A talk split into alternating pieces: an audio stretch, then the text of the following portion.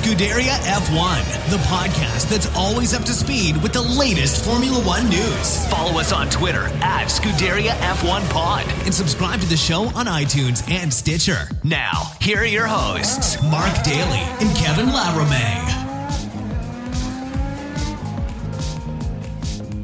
Hey, everybody, what is up? Welcome to the podcast. It is always up to speed with Formula One here on the Overtime Podcasting Network. Mark Daly here with a very brief wrap up of the events from the qualifying for the European Grand Prix at Baku City, Azerbaijan earlier this morning. And as always, there were things that went on there. It's uh, always an event filled uh, event, even though we're only into what the third year of the Grand Prix at, uh, at Baku City. Anyways, after it was all said and done, it was another Mercedes front row lockout. Valtteri Bottas on pole with setting a time of 140.495, which is a new track record, just beating out his uh, teammate Lewis Hamilton, and Lewis setting a time of 140.554. Then you got second row Sebastian Vettel with a 140.797, and he lines up just in front of Max Verstappen in the Red Bull Honda, and Max setting a time of a 141.069. So just to round out the top 10, we've got uh, Sergio Perez and Danny Kvyat, a very interesting row three, Lando Norris and Antonio Giovinazzi on row four, and on row five, we have Kimi Raikkonen and the second Alfa Romeo and Charles Leclerc, who did not actually set a time in Q3 because he crashed out. And um, yeah, that was one of the moments I was just talking about. And it to me was just looked like a guy just being a little bit too, too aggressive, maybe a mistake that uh, a young driver might make. But of course, if you watch the qualifying earlier today, it was uh, an incident just going into the tightest and windiest part of the circuit, just when they go around the old castle at the back. And it was the first, sorry, it was the second incident at that corner today because Q1 was stopped when we saw Robert Kubica in the Williams have almost an identical moment to, to Charles Leclerc. But uh, what happened with uh, Kubica he cut the corner a little bit too, too tight, went over the curb, and that basically launched him into the um, into the barrier on the other side, uh, bringing a stop to the proceedings and ending his qualifying session. And then fast forward to Q2, and Charles going into that corner just brought a lot of speed, carried too much, locked up the tire, tried to turn in, and I think rather than um, using the little escape road at the end, Charles might have thought he was able to get away with it. So he kept going into the corner, hit the curb, and that pushed him in. And well, fortunately, both drivers were uh, both okay, but certainly that was not the the result that either of them were hoping for. Especially um, uh, Charles, who came onto the radio uh, immediately, not only to tell the team that he was okay, but I think he said something to the effect of "I am very stupid." So Charles obviously very disappointed with the the incident. And well you know honestly with what we've seen at uh, the, uh, uh, the, the the Grand Prix in Baku over the past couple of years is it doesn't really matter where you start because there's going to be drama there's going to be safety cars somebody's going to crash into the wall at some point and the race order there usually gets turned on its head. So I wouldn't uh, um, rule Charles Leclerc out of uh, the proceedings tomorrow. Maybe he's got a shot at winning maybe not but just considering the turmoil we usually see see around the circle there, to me, it seems entirely conceivable that uh, Charles has a, lit- a, legitimate shot, at least for a, a, a podium. So let's just uh, run down the rest of the um, the order for the, uh, the, the grid tomorrow morning. Uh, Carlos Sainz in the second uh, McLaren starts off row six. He lines up beside Danny Ricciardo, Alexander Albon, and Kevin Magnussen on row seven. Pierre Gasly and Lance Stroll in the second Racing Point Mercedes, and then at the the very back, we have Romain Grosjean, Nico Hulkenberg, George Russell, and Robert Kubica. So of course, the two Williams at the back is no big surprise, but Nico Hulkenberg, P18 to start the race tomorrow, just a really, really, really big red flag, I think, if uh, you are Renault and even uh, Ricciardo not faring all that much better, only managing a a P12. And actually, at the end of uh, Q2, when they were able to get things going, obviously the track had cooled, the temperatures were different, and the times just uh, weren't there. And uh, Ricciardo actually, um, even though he had a shot to, to even try and improve on his time at the, at the very end of his lap there, even though the session was over, just decided to pull into the pits because I guess he must have realized at that point he just wasn't going to um, to uh, beat the time that he'd set. But big, big warning signs, I think, for for Renault. Uh, there, there's obviously uh, big problems uh, with the RS19. They just have not been competitive uh, in any of the races so far. And Danny Ricciardo must be looking well. maybe well, he's obviously looking up the grid at where his former teammate Max Verstappen is in the Red Bull, and and and Pierre Gasly that replaced him. And certainly at this point in time, the the decision for Danny Ricciardo moving to Renault is looking a, a little bit suspect. And um, Nico Hulkenberg has said about the cars is that there was quote no love and harmony in the RS19, and uh, he says that he's just uh, been struggling and just um, he said that the feeling of the car underneath me, I haven't had it really had it or felt confident inside the car. And you're always fighting the car that's tough on a track like this one. It's so high speed and you're between the walls and so it's so difficult. And yeah it is not looking good for Renault and well I mean they're they're obviously in that midfield battle. They're not in a position yet to challenge the big three teams of uh, Ferrari, Mercedes, and and Red Bull. And certainly, I think that's uh, where where they want to be is uh, challenging Red Bull. And at this point in time, Red Bull is actually looking like it was a stroke of genius to switch at uh, or during last year make that decision to switch for um, uh, Honda engines for this year instead of keeping Renault and uh, extending that relationship, which for all intents and purposes was probably over a couple of years ago, considering all the uh, the, the, vitriol and all the the negative comments that were passed back and forth in the media and on TV over the the, the last several years. Um, mostly coming from from Christian Horner, very critical about the uh, the engines that uh, Renault were supplying. But that that that is the thing, though, right? Like earlier this year, especially into winter, uh, Cyril Abiteboul, the the team principal at Renault, the big boss over there, was saying that they'd made really big gains in in all areas, not just uh, in the engine. They were very positive about the power that they that, that they have in the engine uh, for for this year, saying it's the the most powerful power unit um, that they've built uh, to date in the the, the V6 uh, turbo hybrid era of Formula One. So it sounded very promising, and of course, as Kevin and I always say on the show, it's not the gains that you're making yourself. It's, well, how are you really Im- improving in comparison to everyone else? And that's uh, was, was a $64,000 question. Sure, they might have more power in the engine, and certainly it, it's looking very good in the, the, the back of the, the McLaren. I mean, you're looking at Lando Norris, P7 starting uh, tomorrow in Baku, and he's had uh, an, another good session out there.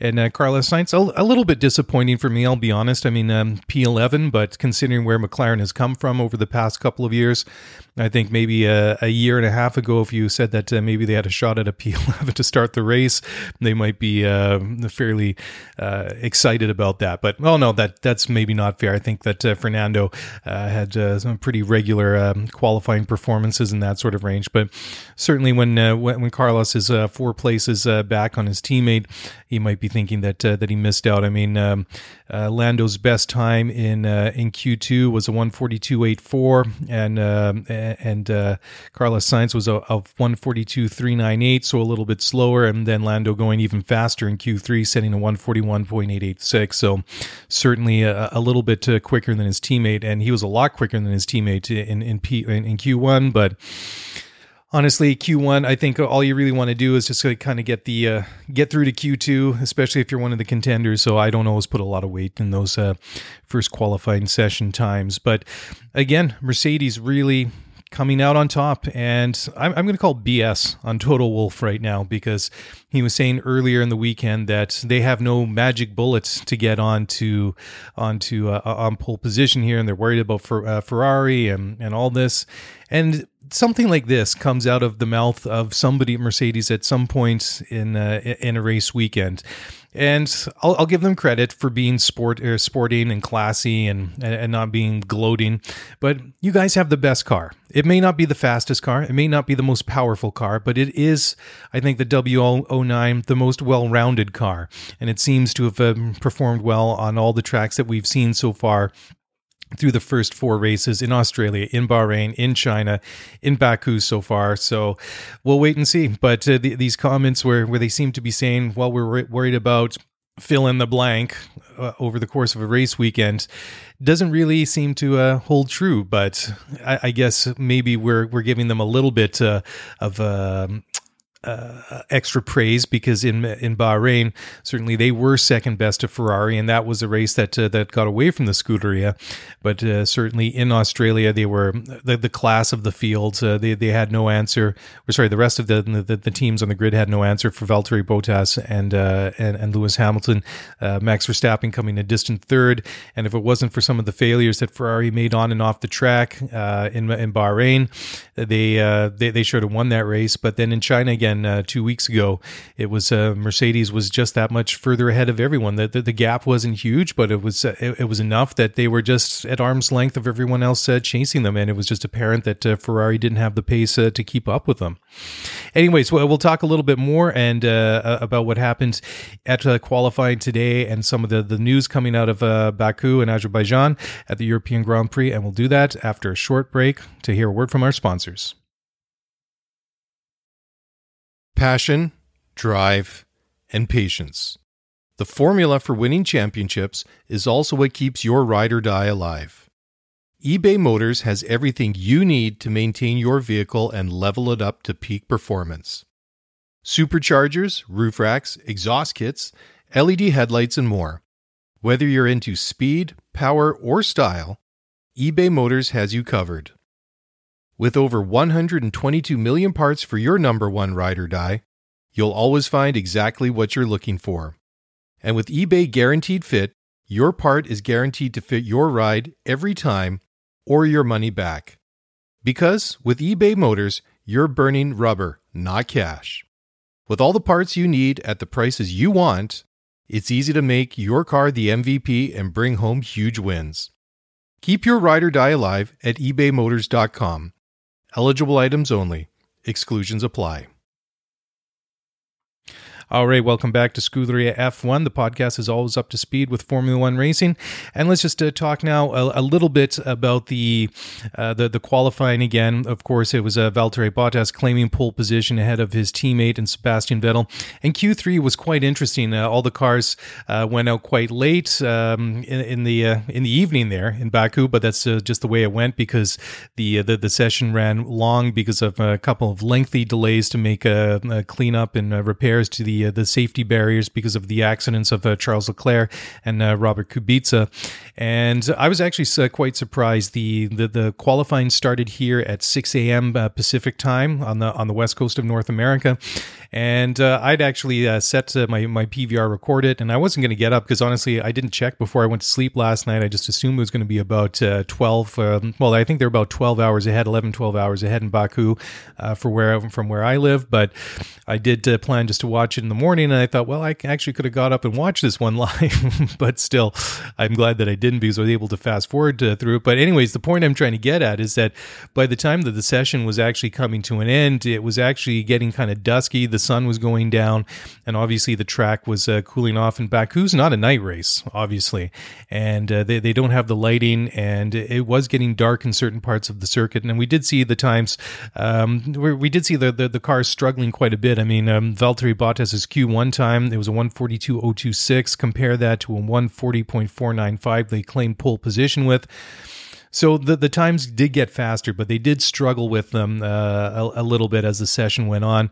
And uh, Vettel obviously uh, disappointed to, to come out in third. You know, I mean, obviously that's a, a, good position to be in at the start of the race, but it could have been a lot better.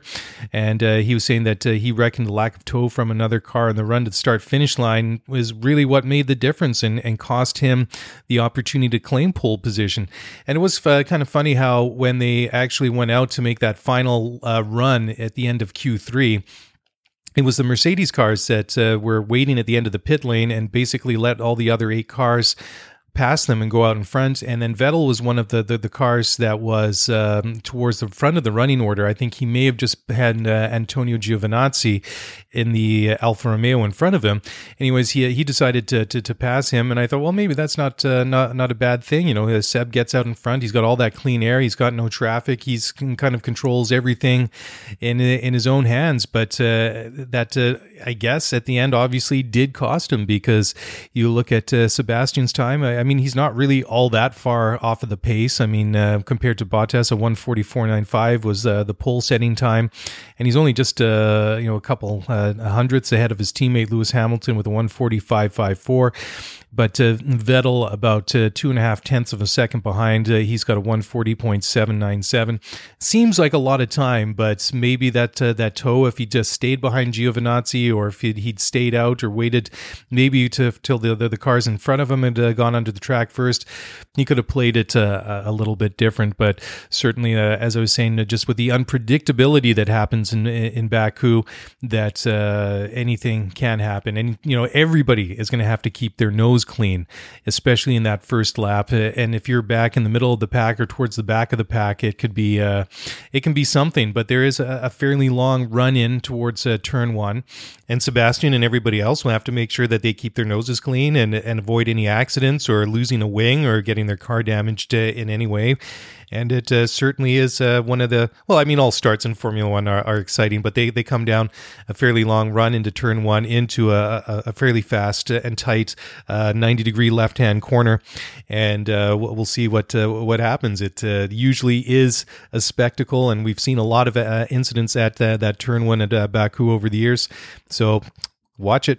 It's going to be uh, interesting. To, it's going to be fun to watch. Anyways, just going through uh, some of my notes here and some of the the, the notes or the uh, um, uh, some of the uh, the things that have come out. Some of the news is that Red Bull have been summoned to the stewards after a, a fuel flow irregularity or infringement was found on uh, Pierre Gasly's car, and that is a little bit surprising, but not really, because uh, Pierre Gasly he actually set one of the um, uh, fastest times. He had the uh, uh I think he was fastest in Q2, if I'm not uh, mistaken, and it made it actually made uh, me look up and sit at the time. And he did benefit from a very huge tow from Lance Stroll's racing points, and they did find that Gasly exceeded the maximum allowed fuel mass flow of over the course of that uh, that lap.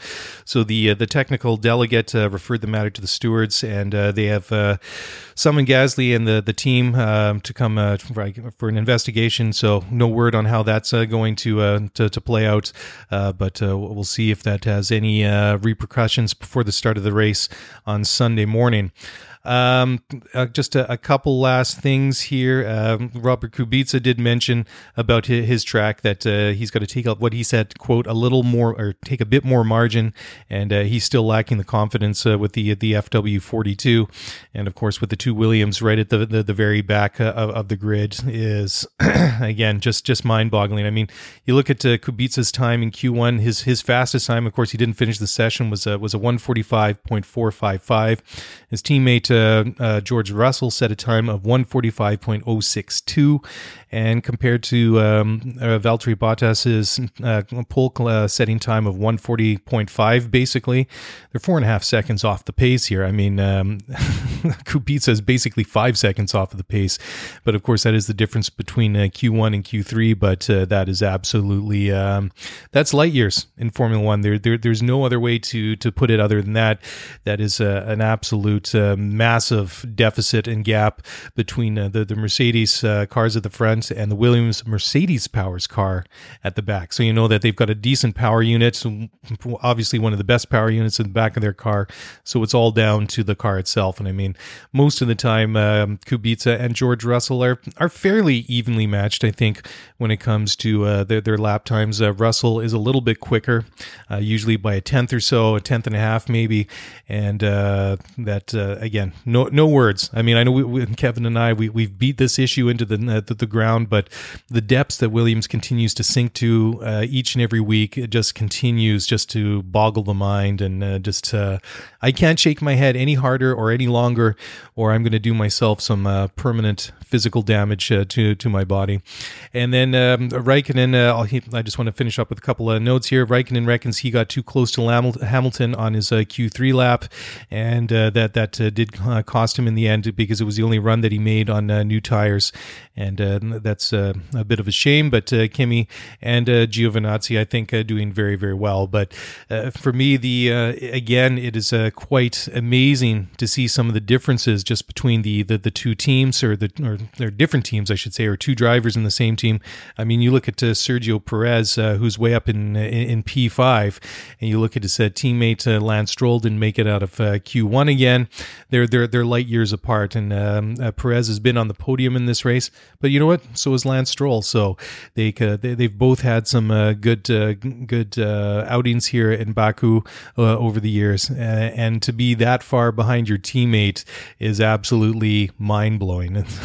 Again, you know, maybe you're going to be a little bit harder on Lance because you know, like us, he's a, a Canadian, and maybe we're always going to maybe pick a little bit too hard on the homeboy when he's not doing well, and when uh, you know our, our fellow countryman is doing well, maybe we're going to be a, a little bit more generous than the, with the praise and deserving. But hey, I guess that's uh, just go how it goes sometimes. But certainly, Lance Stroll benefiting from the fact that uh, perhaps he's got a, a father that's able to put him in the position to be in Formula One.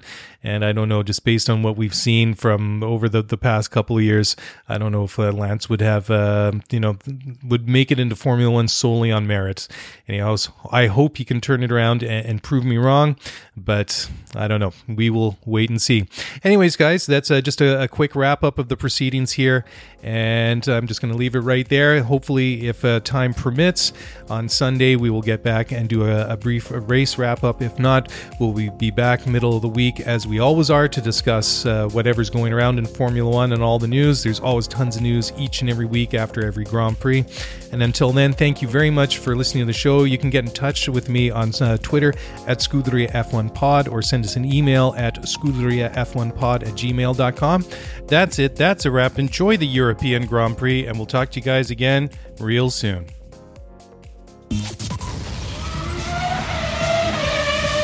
Thanks for listening to the Scuderia F1 podcast. If you want to get the show notes for this episode, then head over to ScuderiaF1pod.com. Want to get in touch with us? Then email us at ScuderiaF1pod at gmail.com.